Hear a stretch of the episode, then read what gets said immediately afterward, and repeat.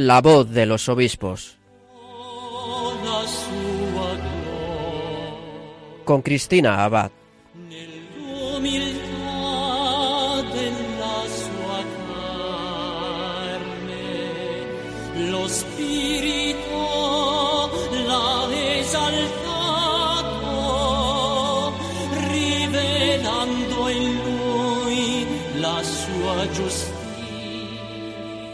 Buenas noches, queridos oyentes de Radio María.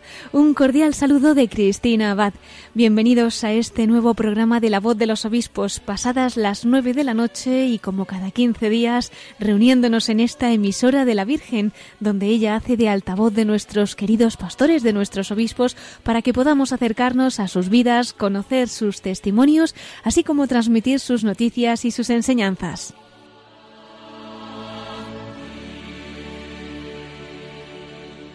Y un domingo más, queridos oyentes, me uno a todos ustedes sabiendo que en estos momentos pues muchos continúan atravesando situaciones muy duras en estos momentos de pandemia. Por eso hoy vamos a dedicar nuestro programa a meditar en la esperanza que nos trae la resurrección de Cristo. Lo vamos a hacer a partir de una reflexión del arzobispo de Toledo y primado de España, Monseñor Francisco Cerro. Pero antes quería hacer mención de una fiesta mariana que nos coincide en este domingo 26 de abril y que también tiene que ver con la esperanza de la resurrección que nos ayuda a vivir la Virgen María. Y es que en este 26 de abril se conmemora la fiesta de Nuestra Señora del Buen Consejo. Como algunos sabrán, el origen de esta advocación se encuentra en una imagen que llegó a la ciudad italiana de Genazzano, en Roma, procedente de Albania. ¿Y cómo llegó esta imagen? Pues realmente de forma milagrosa. La imagen de la Virgen se veneraba en la ciudad albanesa de Scutari. Era venerada como Santa María de Scutari precisamente. La tradición dice que unos ángeles trasladaron el fresco que se despegó de donde estaba hasta la ciudad de Genazzano. Esto fue un 25 de abril de 1467. Al coincidir este día con la fiesta de San Marcos, y además al ser San Marcos patrono de esta ciudad en Genazzano, la fiesta se ha pasado al 26 de abril. El caso es que en esta ciudad de Genazzano vivía una viuda ancianita llamada Petrucha di Nocera, que era terciaria de la Orden Agustina. Ella recibió del Espíritu Santo la revelación de que la imagen de la Virgen de Scutari deseaba salir de Albania y a la misma vez la Virgen María le había pedido que se edificara el templo que recibiría su fresco. Ella sabía dónde y además tenía la promesa de ser ayudada en el tiempo oportuno. Así que Petrucha comienza la construcción de la iglesia empleando todos sus recursos, que por cierto pronto se terminaron, y claro, pues allí en esta ciudad todos se reían de ella, no la creían, y, bueno, pues la tomaban por loca, ¿no? Pero ella no perdió la confianza en esta promesa de María.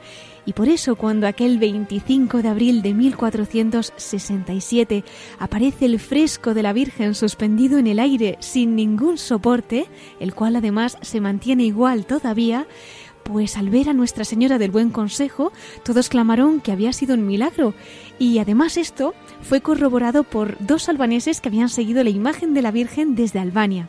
Ellos se llamaban Georgis y Desclavis y eran dos valientes soldados del famoso Skandenberg, el militar devotísimo de la Virgen que tanto luchó por la libertad de su país y que se amparó siempre en el auxilio de la Virgen María.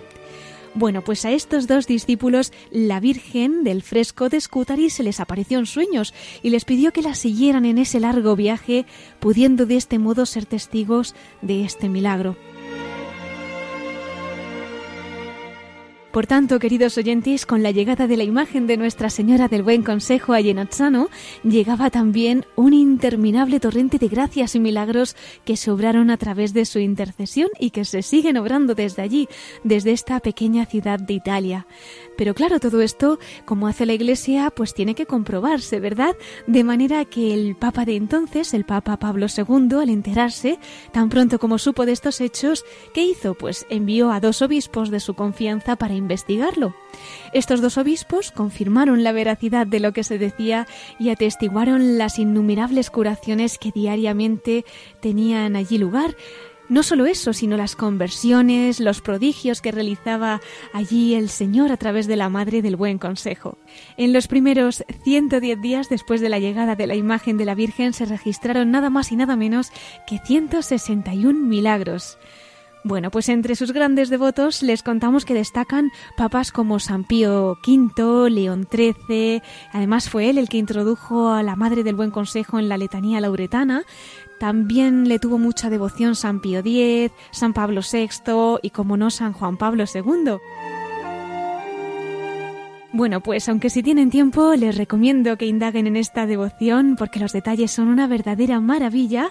Les comento que he compartido la historia de la Virgen del Buen Consejo, memoria que hoy recordamos precisamente porque en Albania este episodio se considera un testimonio de la resurrección del Señor y de la esperanza.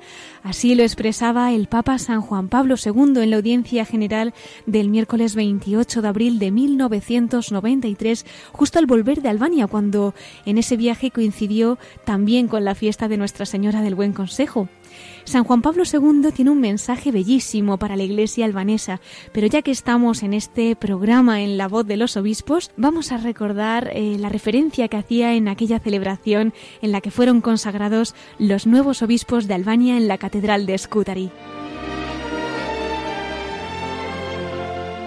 El pontífice polaco afirmaba que su visita quiso contribuir a esa primavera con la consagración de los nuevos obispos en la Catedral de Scutari, una de las iglesias, decía, más majestuosas de los Balcanes. Durante los años de la dictadura había sido transformada en palacio de deportes, cuenta San Juan Pablo II, y ahora que había recuperado su esplendor primitivo, ha llegado a ser el símbolo de la resurrección de Albania. Seguía contando San Juan Pablo II. En la solemne celebración participó con devoción una gran muchedumbre de fieles. Casi como en un nuevo Pentecostés, se percibió el soplo del Espíritu que introdujo a los nuevos prelados en el colegio de los sucesores de los apóstoles. Uno de ellos, el obispo auxiliar de Scutari, Monseñor Zev Simoni, el 25 de abril de 1967, fue condenado a 15 años de prisión. El mismo día, el 25 de abril del año siguiente, se producía la condena a muerte, que después sería conmutada en trabajos forzados del que ahora es arzobispo de Scutari, Monseñor Fran Noilía. Recordamos que esto lo decía el Papa en 1993, por tanto en esa fecha. Y seguía diciendo en su audiencia Juan Pablo II, esta coincidencia de fechas ha hecho más conmovedor el recuerdo de los acontecimientos vinculados al camino doloroso de la Iglesia albanesa. Y es que, queridos oyentes, como explicábamos antes, precisamente el 25 de abril fue el día en el que la Virgen del Buen Consejo llegó a Genazzano en Italia, procedente de Albania. Por eso San Juan Pablo II continuaba su discurso diciendo ¿Cómo no ver en todo ello un signo de la protección especial de la Madre del Buen Consejo, tan venerada en Albania? Y contaba además, el jueves 22 de abril me dirigí a Genazzano, localidad situada cerca de Roma, donde también se venera a María, Madre del Buen Consejo, para poner en sus manos mi peregrinación apostólica a Albania. Genazzano se halla unida por un vínculo espiritual ideal a Scutari, donde el santuario mariano homónimo ha sido arrasado dos veces a lo largo de la historia. Su última destrucción se remonta al año 1967, durante el periodo de la dictadura más feroz, decidida a borrar del país toda huella de religión, explicaba San Juan Pablo II. Y añadía al pontífice polaco que sobre los escombros de esa trágica presunción se colocaron aquel domingo en el que se celebraban las ordenaciones episcopales por un providencial designio divino los gestos elocuentes de la ordenación del nuevo arzobispo y la bendición de la primera piedra del nuevo santuario que acogería la imagen de la Virgen del Buen Consejo.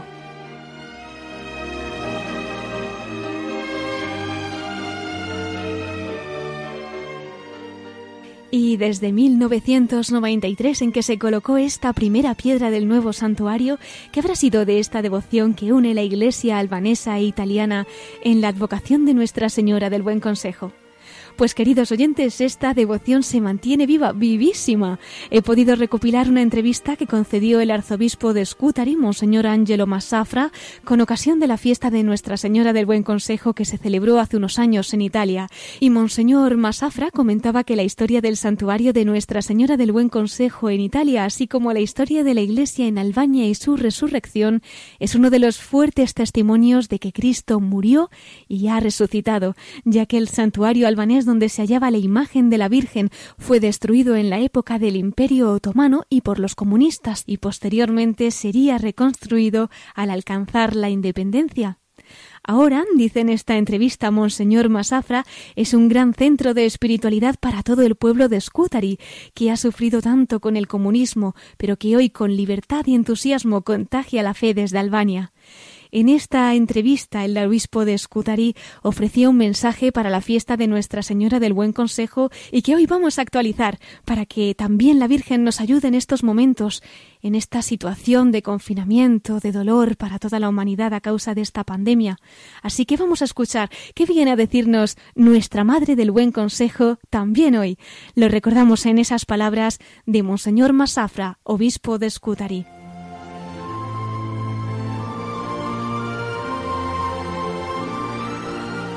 La Madre del Buen Consiglio es una brava consigliera. Nuestra Señora del Buen Consejo es una buena consejera. Nos dice siempre, haced lo que os diga Jesús. Y lo mismo digo yo, que hagamos siempre lo que nos dicen Jesús y la Virgen, ciertamente, y la alegría, la esperanza, el amor, incluso en el sufrimiento, florecerán en vuestras familias. Pues recogemos este consejo que nos ofrece el obispo de Scutari, Monseñor Angelo Massafra, desde Albania, para este día en el que conmemoramos la fiesta de Nuestra Señora del Buen Consejo y le pedimos a la Virgen que nos ayude a cumplir fielmente ese mandato que nos da, haced lo que Él os diga. Monseñor Masafra asegura que cumpliendo esta petición, la alegría, la esperanza y el amor florecerán en nuestras familias. Y esto es precisamente lo que le pedimos a la Virgen, ¿verdad? Especialmente para todos ustedes que nos están escuchando. A pesar de que la situación siga siendo tan dolorosa en estos momentos, aún de pandemia a causa del coronavirus y todas las consecuencias que está teniendo, la Virgen nos va a ayudar a vivir con su misma esperanza este tiempo de Pascua, con la confianza en la resurrección que nos trae el Señor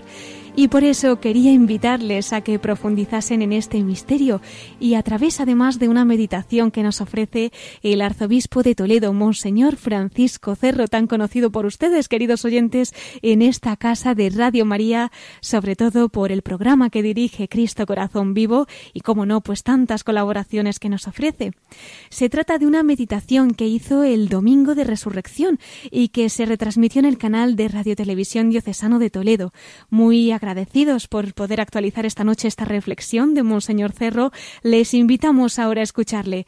Es para todos, pero especialmente para los que estén atribulados, para los que estén necesitados de consuelo, tentados de desesperanza.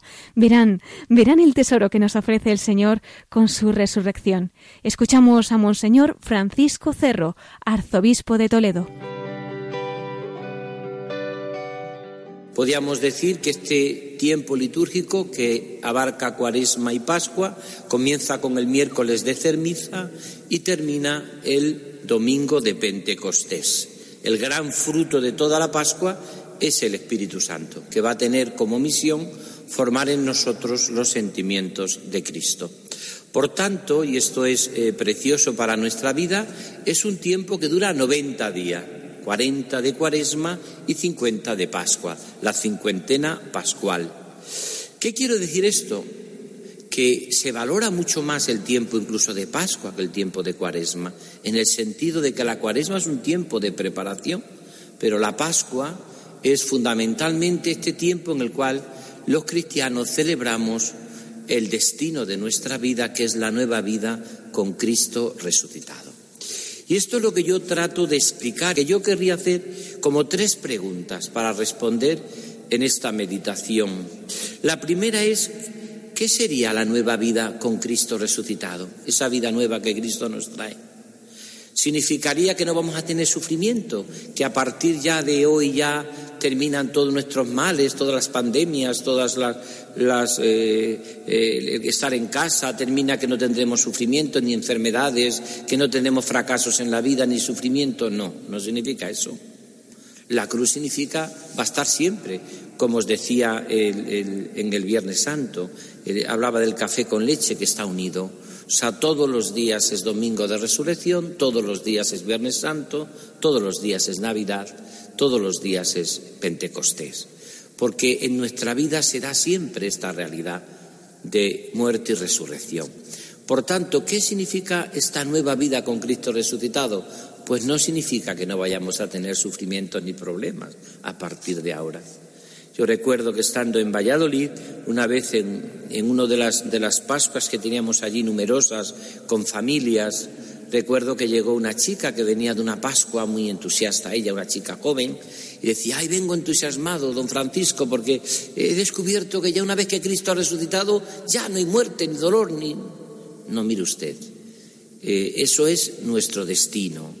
Pero mientras que vivimos en este mundo, en esta tierra, le decía yo, yo acabo de venir de dar dos unciones de enfermo a dos personas que se estaban muriendo en el hospital que tengo enfrente. Por tanto, no es verdad. Entonces, ¿qué significa esa vida nueva? Pues lo vamos a tratar de explicar. Pues significa algo tan sencillo como que con Cristo merece la pena todo. Tenemos que vivir por Cristo, con Él y en Él. La nueva vida significa que nosotros sabemos el final de la película, que el final de la película es la resurrección. Ustedes imagínense que un día han ido a visitar, a ver una película y han visto ustedes ya el final de la película. Y saben que están los protagonistas felices, riéndose, gozosos, pero ustedes ahora tienen que empezar a ver la película. Y durante la película van a haber momentos complicados y difíciles para los protagonistas, pero ustedes siempre pueden decir, hombre, pero nosotros ya sabemos el final. La nueva vida con Cristo resucitado es que nosotros sabemos el final. Lo que no sabemos, porque tenemos que vivirlo día a día, es los acontecimientos que nos deparará la vida. Como decía San Pablo, pero corro con tal de alcanzar a Cristo. Segundo, ¿cuál sería en estos momentos para nosotros y para cada uno de nosotros el ministerio al cual Cristo nos llama? En la línea de la carta pastoral que yo acabo de publicar el jueves santo para los sacerdotes, consolad, consolad a mi pueblo. Podríamos decir que esta es la llamada a todos, por la circunstancia que estamos viviendo, dolorosísimas, pero también porque eso es la vida de un cristiano, de un sacerdote, de un religioso, de una religiosa, de un catequista. Consolad, consolad a mi pueblo.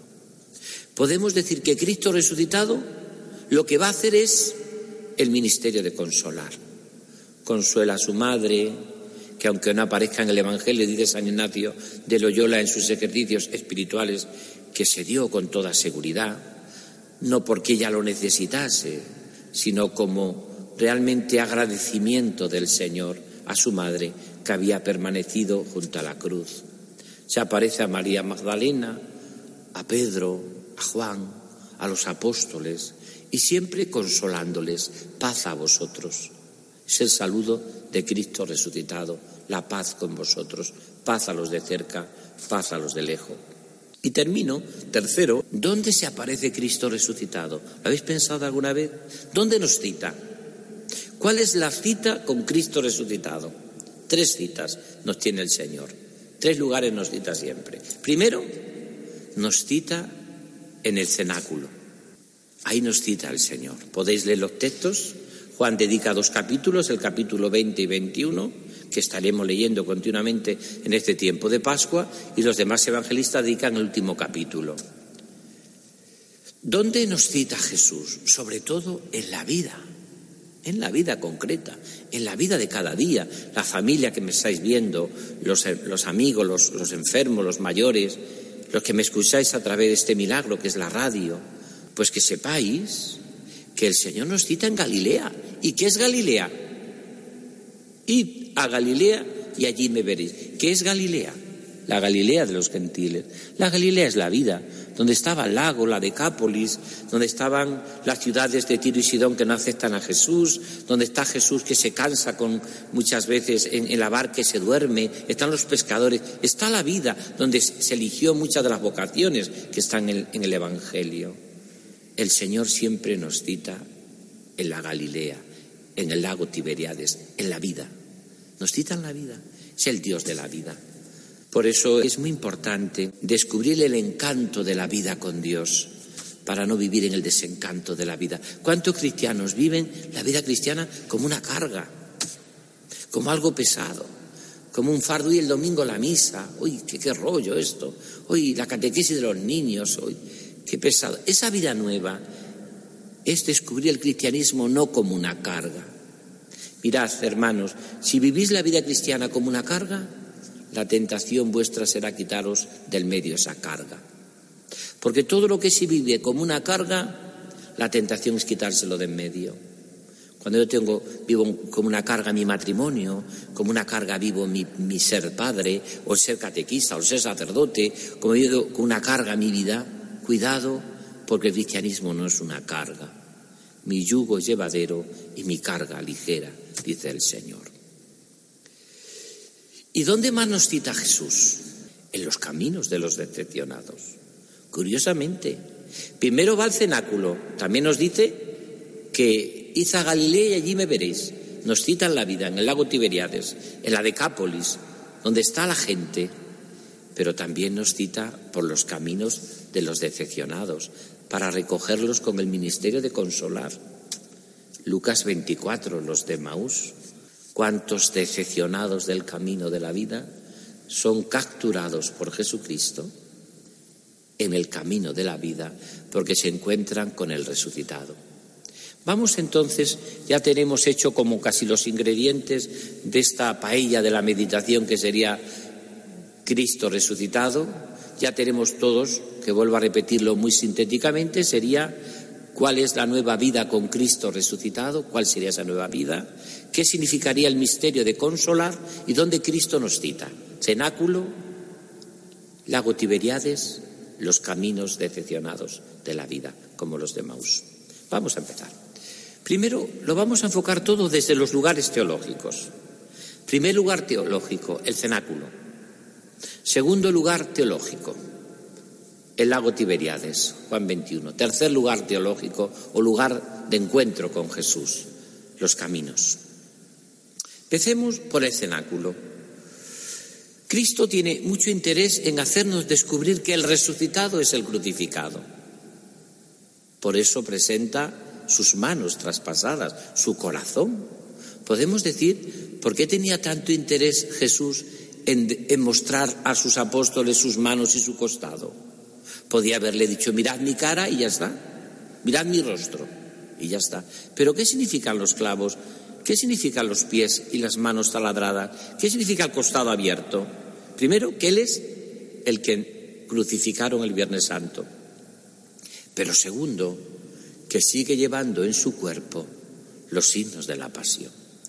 Yo estoy convencido de que todos los sufrimientos que hemos tenido por Jesucristo en nuestra vida, que han sido como, como llevar en nuestro propio cuerpo, como dice San Pablo, los signos de la pasión, un día en el cielo, cuando resuciten los muertos, también llevaremos nosotros en nuestros cuerpos todos los signos de su entrega a Él y a los hermanos cuántas personas han dejado y se están dejando la vida en estos momentos de pandemia en tantos lugares del mundo, cuántos eh, médicos, eh, hasta gente que trabaja en, eh, en, servicios humildes, en la limpieza, supermercados, se está jugando la vida, policías, las fuerzas, el Estado, tantos y tantas personas, no digamos sacerdotes que yo lo he comprobado. Este, en este tiempo, en las residencias, en los hospitales, en la residencia de ancianos, tanto personal voluntario que tenemos en la Iglesia magnífico, a través de tantos servicios. Pues todo eso que estamos haciendo un día también nosotros podemos decir con nuestro cuerpo, también nosotros hemos padecido por Jesús, hemos entregado la vida por Él y por los hermanos. Por lo tanto, ¿dónde es el primer lugar donde se encuentra el Señor resucitado y vivo en la Eucaristía? ¿Qué nos quiere decir con esto? La nueva vida. ¿Cuál sería la nueva vida? La nueva vida con Cristo resucitado se vive en la Eucaristía. Tomad, comed, este es mi cuerpo, tomad, bebed, esta es mi sangre. Pues ahora se aparece Jesucristo resucitado con su cuerpo. Y, va a repetir muchas veces la misma escena. Shekel, el famoso biblista, se pregunta por qué Cristo, siempre que se aparece resucitado, come. Es que tenía mucha hambre, le ha dejado la pasión mucha hambre, tiene mucha necesidad de comer, no. Para decirnos que estará siempre en la comida y bebida de la Eucaristía, celebrada, comulgada y adorada. Por eso no existe ninguna y que también es un encuentro con Él en un clima de fiesta, de comida. No existe ninguna aparición del resucitado donde al final el Señor no haya comido. También para decir que no es un fantasma, que tiene cuerpo, pero también para decirnos que Él estará para siempre en la continuidad del cenáculo.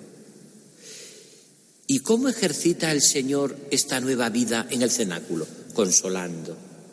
Si nosotros viésemos, por ejemplo, en el cenáculo todas las apariciones del Señor resucitado, siempre va a consolar.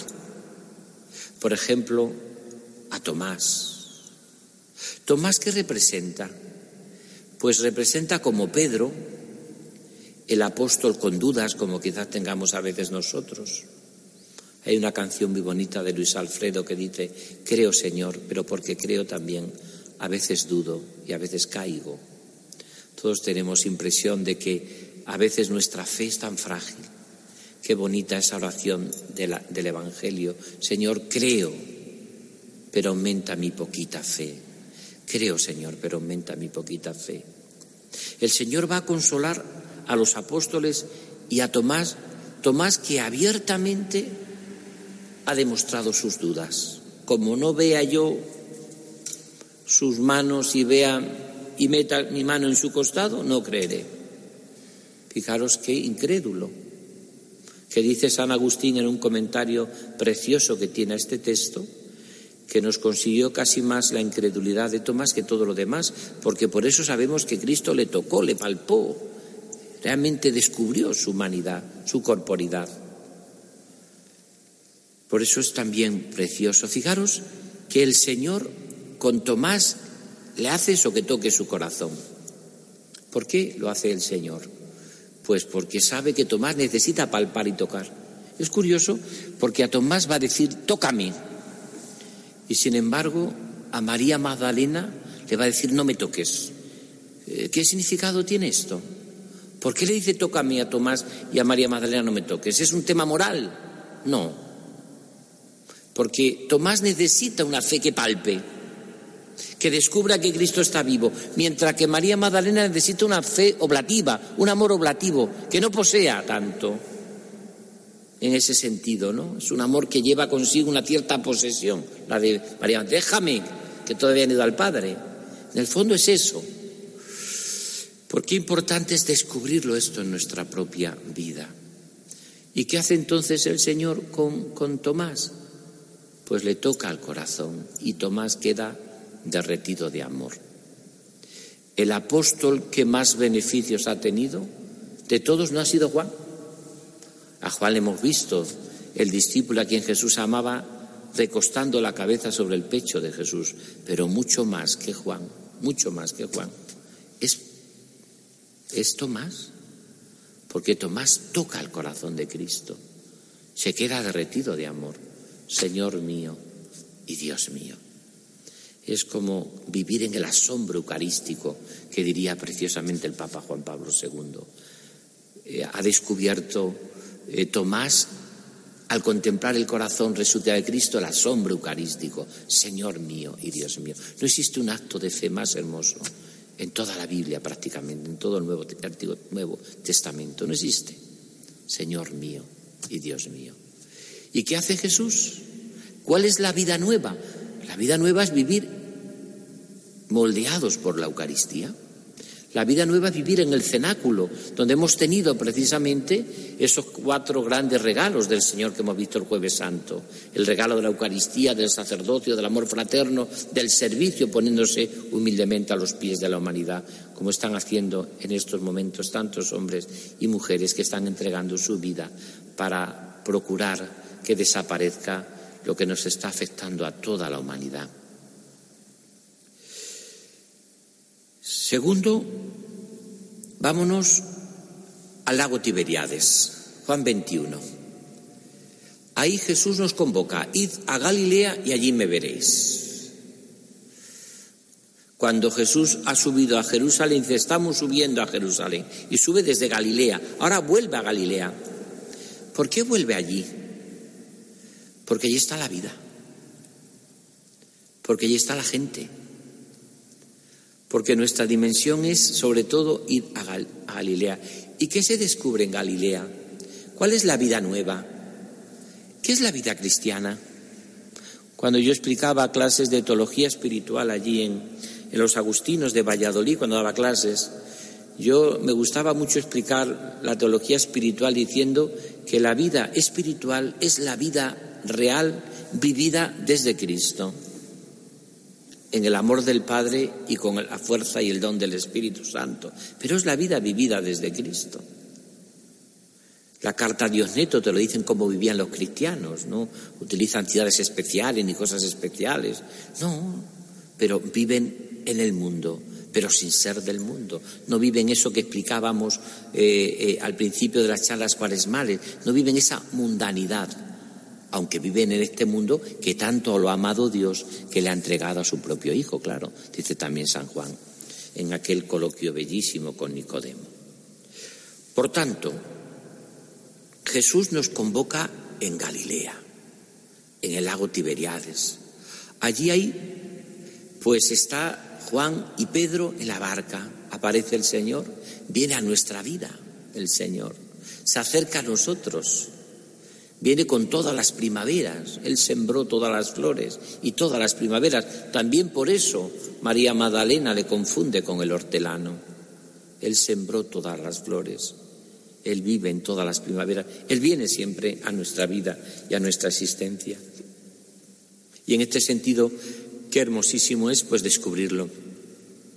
Y dice, es el Señor. ¿Cómo cura a Pedro? Hemos visto a Tomás en el cenáculo y a Pedro cómo le cura al Señor. Yo estoy seguro que, Pedro, cuando va y le dice Juan, que es el discípulo, que Jesús ama, el discípulo limpio de corazón, y ve a Dios y le ve y dice Juan, es el Señor. Y Pedro se tira al agua a Jesús porque no puede vivir sin, sin él, no puede vivir sin el amor de Jesucristo. Pero Pedro tiene una herida que va a curar ahora en el encuentro con el resucitado en el lago Tiberiades. ¿Cuál es la herida de Pedro?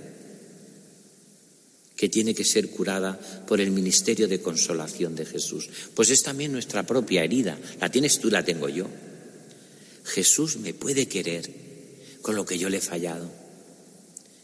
Jesús me puede seguir amando. Para Jesús yo no he cambiado, yo sigo siendo el mismo. Después de lo que yo he hecho, después de lo que yo le he fallado, después de que le he negado. Y estoy seguro que quizás Pedro, cuando se tira al agua, iría pensando en la distancia que era pequeña. Verás cómo ahora me saca Jesús lo del gallo. Verás cómo ahora me dice Jesús, kikiriki, me va a sacar lo del gallo, claro. Y seguramente que a lo mejor me dice, mira Pedro, yo pensaba de verdad te pensaba de verdad que te, iba a hacer realmente papa, pero como me has negado, como no has sido fiel, te quito el papado y te hago coajutor de Tordesilla. Pues el Señor no le quita lo que le ha dado, porque los dones de Dios son irrevocables. Esto es como Santa Rita Rita, lo que se da no se quita. El Señor no le quita a Pedro lo que le había dado pero tiene que curarle el Señor diciendo, Pedro, tú eres precioso para mí, tu vida es preciosa para mí, tú eres verdaderamente, y por eso si Tomás se queda derretido de amor por el ministerio de consolación y tocando el corazón de Cristo, dice, Señor mío y Dios mío, Pedro en el lago Tiberiades descubre que el Señor le sigue amando y le sigue dando todos sus bienes. ¿Y sabéis cómo cura el Señor a Pedro? ¿Cómo le cura? Primero, y esto es precioso, le cura preparándole un desayuno al amanecer. Allá dice que estaba preparado unas brasas y un pez, un pan. Me fío de un Dios que te prepara un desayuno al amanecer que está hasta en esas cosas tan sencillas y tan humildes. Un gran amor siempre se manifiesta con pequeños detalles. Primero, el Señor nos cura Nos cura y nos da una vida nueva, sabiendo que con Él nuestra vida siempre tiene solución. Le tiene preparado un desayuno. Me fío de un Dios que te prepara un desayuno. Segundo, sigue contando con Él. Traedme los peces que acabáis de pescar. Hombre, podía haberle dicho, mira Pedro, deja tus peces, que ya esta mañana te vi lo que habías estado ahí para coger los peces, que habéis cogido unos peces malísimos que tengo ya aquí unos peces míos propios que he pescado yo esta mañana cuando vosotros estabais allí en la noche buscando. Yo, no, no. El Señor siempre construye desde mi pobreza, desde mis peces y mis panes. Siempre construye desde mi realidad. No prescinde nunca de mí, por muy pobre que sea. Y eso le cura también al Señor. Tráeme los peces que acabé de pescar. El Señor nos cura siempre. Y por último, ¿cómo cura a Pedro? llevándoselo a la Eucaristía. Si vosotros os fijáis en el capítulo 21 al final, da la sensación de que otra vez Jesucristo repite la Eucaristía, Tomás come, Tomás Tomás come, Tomás. Es prácticamente el mismo gesto en ese contexto de comida, donde le va a preguntar Jesús la pregunta que hace a todos los que quieren sanar. ¿Me amas? ¿Me amas? ¿Me amas? Y nosotros respondemos, tú lo sabes todo, Señor, tú sabes que te quiero. Sobre esto hay explicaciones preciosas. ¿Qué significa esto? La que más me gustó y la que más me ha ayudado últimamente fue una que escuché al cardenal Ratzinger, al Papa Benedicto XVI, antes de ser Papa, unos ejercicios espirituales que dio eh, sobre el misterio pascual. Creo que se lo dio a Juan Pablo II, a la curia. Está publicado en la Baja. Y dice eh, Ratzinger algo precioso.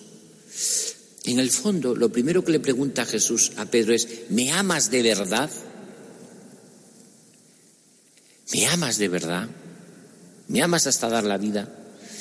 Pero Jesús sabe que no, que no podemos nosotros, que somos frágiles, pequeños.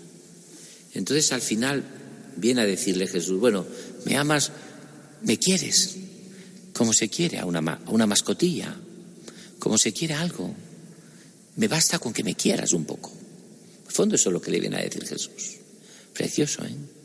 O sea, Él quiere que le queramos con toda nuestra vida, pero Él nos quiere tanto que se conforma. Me quieres. Y por eso se entristece Pedro.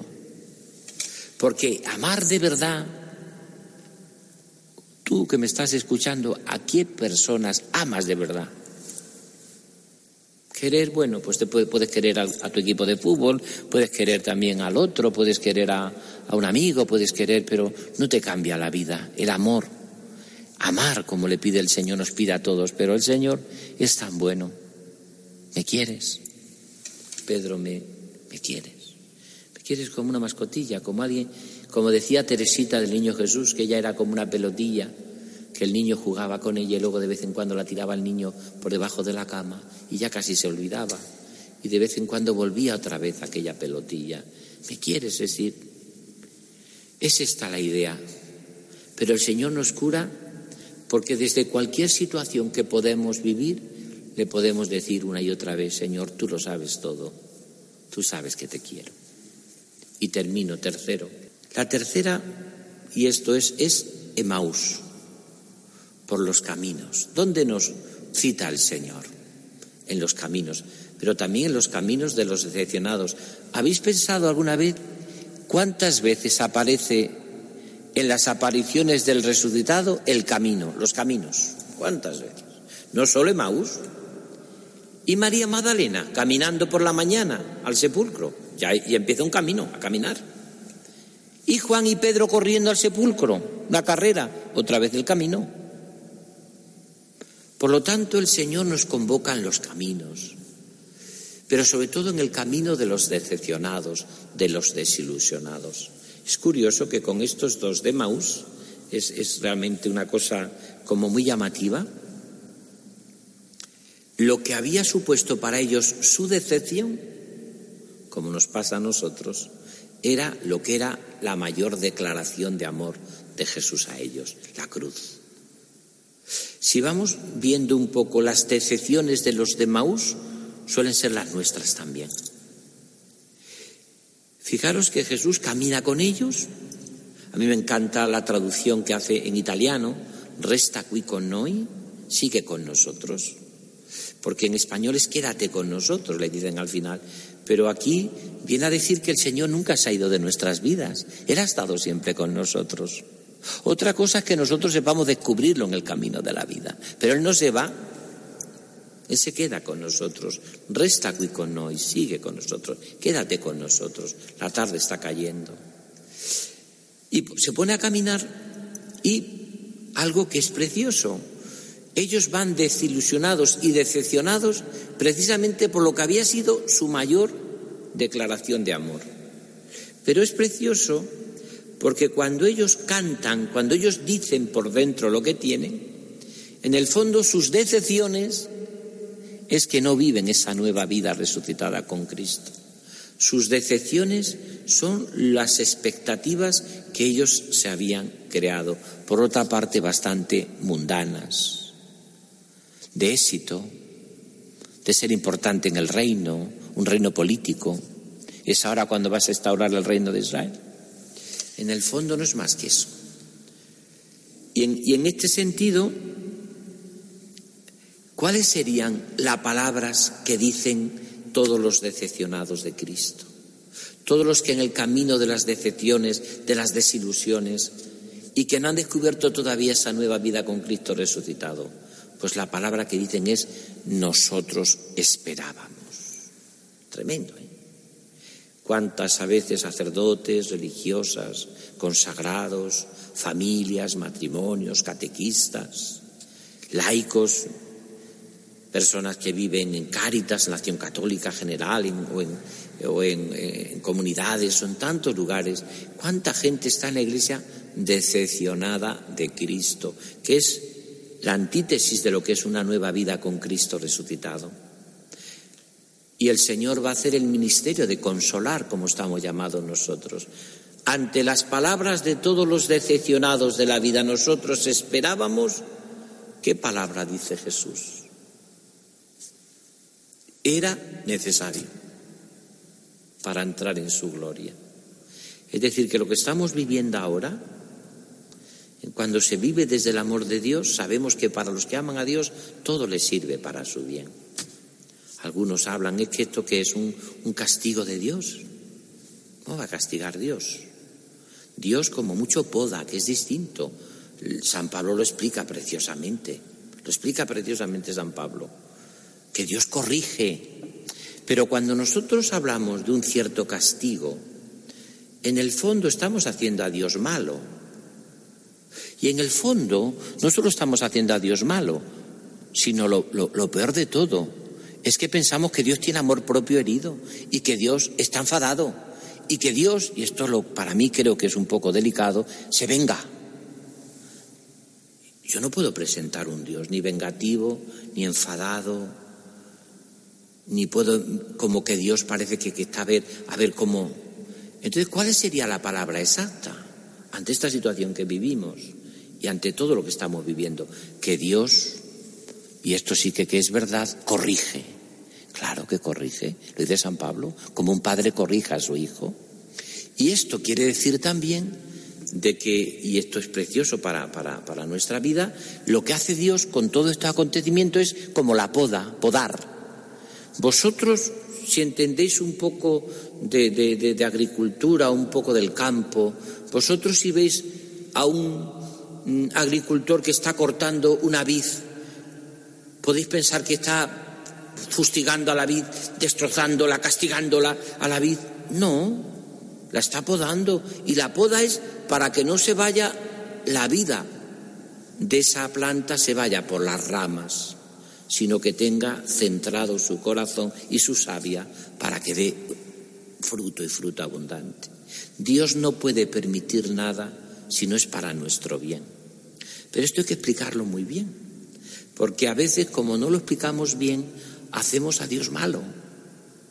Hacemos a Dios malo. Un Dios que no tiene bondad, que no tiene entrañas de misericordia, que no tiene corazón.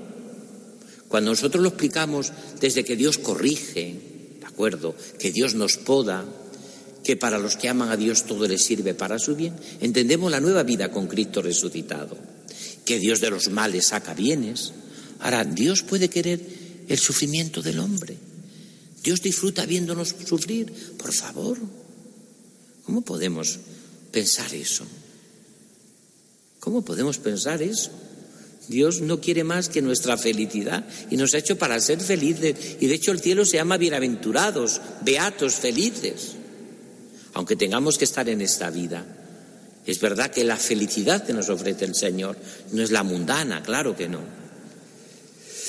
Por eso es muy importante en nuestra propia vida descubrir esto. Para los que aman a Dios, todo les sirve para su bien. Y en este sentido es lo que yo quiero que terminemos esta meditación de la nueva vida con Cristo resucitado. Ante los decepcionados de Cristo, los dos de Maús, nosotros esperábamos, Jesús dice, era necesario. Todo lo que ha ocurrido en mi vida era necesario para entrar en su gloria. Esta es la clave de interpretación de todo lo que nos pasa y nos ocurre. Si no queremos vivir en la amargura y en la tristeza, y entonces no entra en nosotros la nueva vida con Cristo resucitado y no nos consuela nada, porque si Dios no nos consuela en vano, tratan de consolarnos los demás. La nueva vida con Cristo resucitado es precisamente esto tan hermoso. Es descubrir que lo que nos ocurre en nuestra vida era necesario. Esa depresión que has tenido pues a lo mejor era necesario para que comprendieras ahora mucho más a los que sufren esa enfermedad, ese problema, ese fracaso. Benditas manos de Dios que permitieron aquello, porque me hicieron valorar más la vida y quitarte ya de esa actitud continua que tenemos a veces mucha gente y muchos cristianos, ¿no? De quejarse, de instalarse en la queja continua, cuando la queja nunca nos hace feliz. Es verdad que me puedo quejar toda mi vida porque tengo poca salud, pero puedo dar gracias a Dios porque estoy vivo. Esa es la nueva vida con Cristo resucitado. Y me puedo pasar toda mi vida quejándome porque tengo poquita fe, pero puedo dar gracias a Dios que sigo creyendo y estoy aquí. O me puedo quejar porque no me han ido muy bien las cosas, pero puedo pensar que tengo amigos y que, y que Dios me ha seguido mostrando su amor a través de tantas gracias como he recibido. Mirad, ni una queja me hace feliz y solamente encontrar algo para agradecer y para alabar a Dios me hace inmensamente feliz. Esta es la nueva vida con Cristo resucitado. Te puedes pasar toda tu vida diciendo nosotros esperábamos, hombre, yo esperaba otra iglesia, o esperaba otro sacerdote, o esperaba otra parroquia, o esperaba otro catequista, o esperaba otra sociedad, o esperaba, yo esperaba, nosotros esperábamos. O puedo decir, mirando al resucitado en los caminos de la vida, era necesario.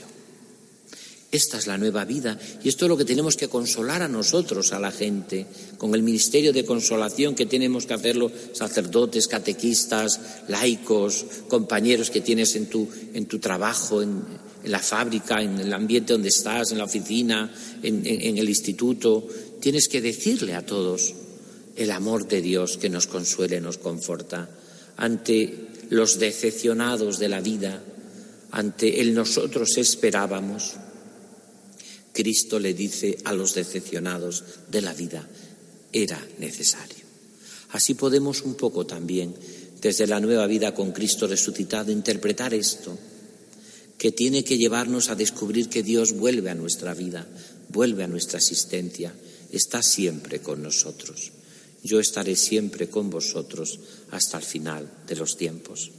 Con María, nuestra Madre, que la Iglesia va a cantar, alégrate que el Señor verdaderamente resucitó. Cuando cantemos el Regina Cheli toda esta cincuentena pascual, le diremos a ella que es alegre porque verdaderamente resucitó el Señor. Y sabremos una y otra vez dónde somos convocados. En el cenáculo, la Eucaristía, el perdón de los pecados, amor fraterno, Seremos convocados también en el lago Tiberiades, en la vida, en la Galilea de la vida, donde está la gente, donde se sufre, y seremos convocados siempre también por Cristo en los caminos. A veces caminando con desilusionados y decepcionados, pero sabiendo que para los que aman a Dios todo les sirve para su bien.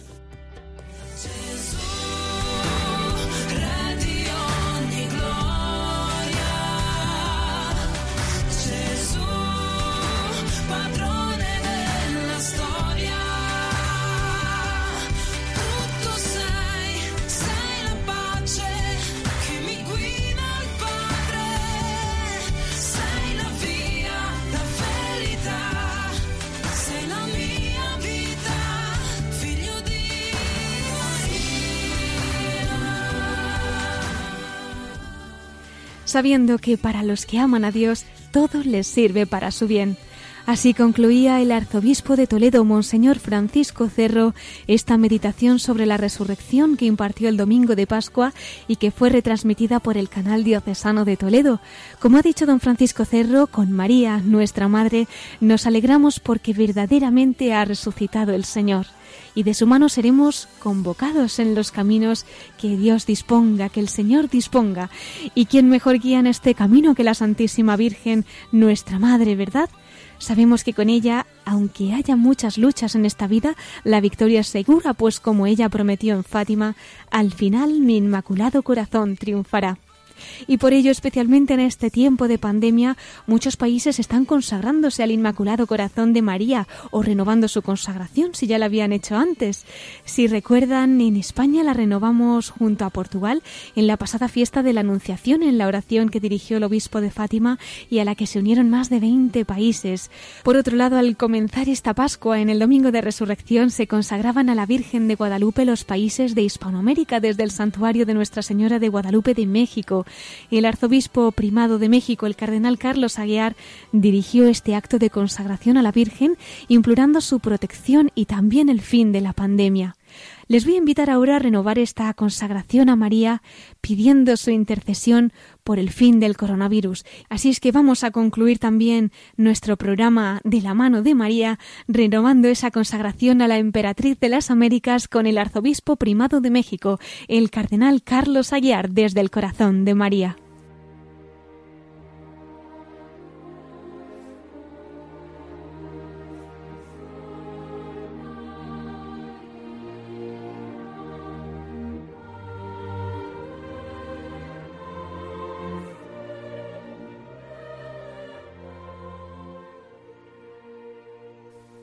Santísima Virgen María de Guadalupe, Madre del verdadero Dios por quien se vive.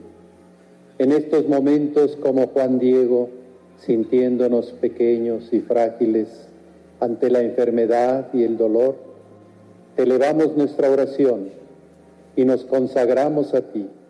Te consagramos nuestros pueblos, especialmente a tus hijos más vulnerables, los ancianos, los niños, los enfermos, los indígenas, los migrantes, los que no tienen hogar, los privados de su libertad. Acudimos a tu inmaculado corazón e imploramos tu intercesión. Alcánzanos de tu Hijo la salud y la esperanza. Que nuestro temor se transforme en alegría. Que en medio de la tormenta tu Hijo Jesús sea para nosotros fortaleza y serenidad. Que nuestro Señor levante su mano poderosa y detenga el avance de esta pandemia.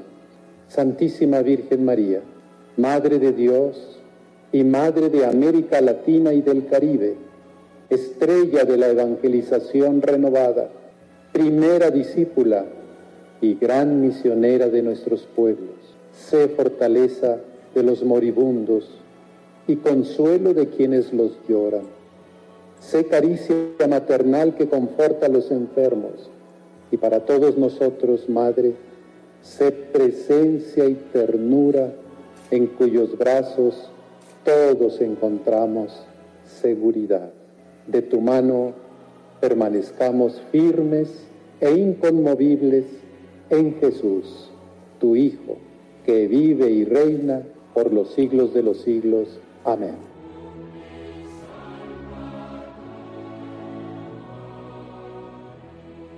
Y renovando esta consagración a la Virgen María con la oración que dirigió el arzobispo primado de México, el cardenal Carlos Aguiar, al comenzar la Pascua pidiendo por el fin de la pandemia, concluimos nuestro programa.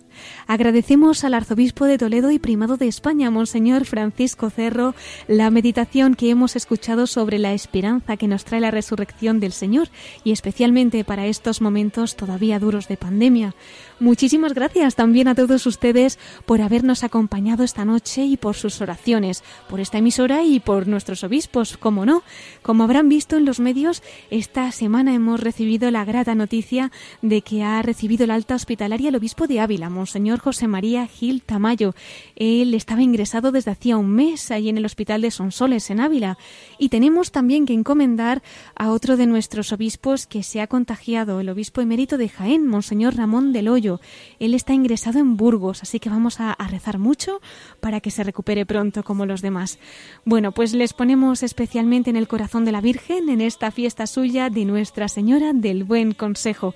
Les recuerdo antes de terminar nuestro correo electrónico para todos aquellos que deseen escribirnos, lo pueden hacer a la voz de los obispos arroba radiomaria.es. Y les recuerdo también que todos nuestros programas los tienen en el podcast de nuestra página web en radiomaria.es. Y yo les espero en 15 días, si Dios quiere, a las 9 de la noche y a las 8 en Canarias. Les dejamos ahora con más noticias en el informativo de Radio María.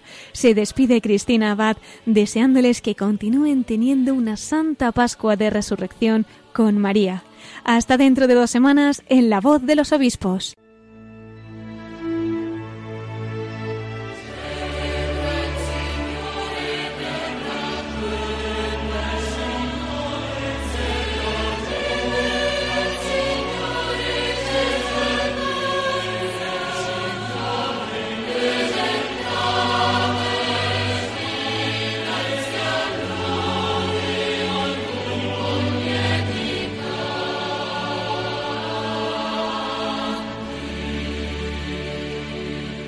Han escuchado la voz de los obispos con Cristina Abad.